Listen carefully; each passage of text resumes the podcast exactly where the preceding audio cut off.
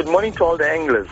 With slight side wash to the north and bit of unsettled seas, fishing has been quite at the Blue Lagoon. A few blacktail and the odd small shad have fed in the afternoons on bait and spoon. The Durban beachfront has produced juvenile grunter and shoal pompano on sea lice and cracker.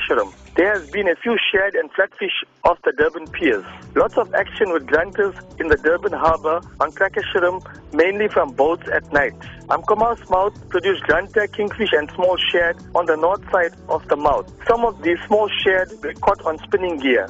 Scottburgh has seen some good catches of grey sharks at night. Anglers spinning in the mornings have had good fun with snook, kingies and small shad. Kob has fed well at Potchefstroom mouth on bait and paddle tails just before sunrise. Kob has fed at Margate with a few bronze bream and shad. Shad, bronze bream in the Transkei in the mornings with some large grey sharks on slide and throw baits off most deep water points. The Virginia Pier has produced blacktail and shoal pompano in the mornings with a few shad making their appearances.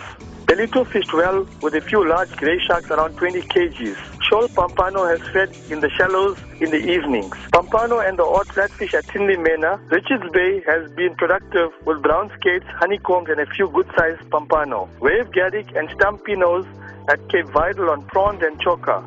Some of these wave garricks have been around 1.5 kgs. Tight lines until next week.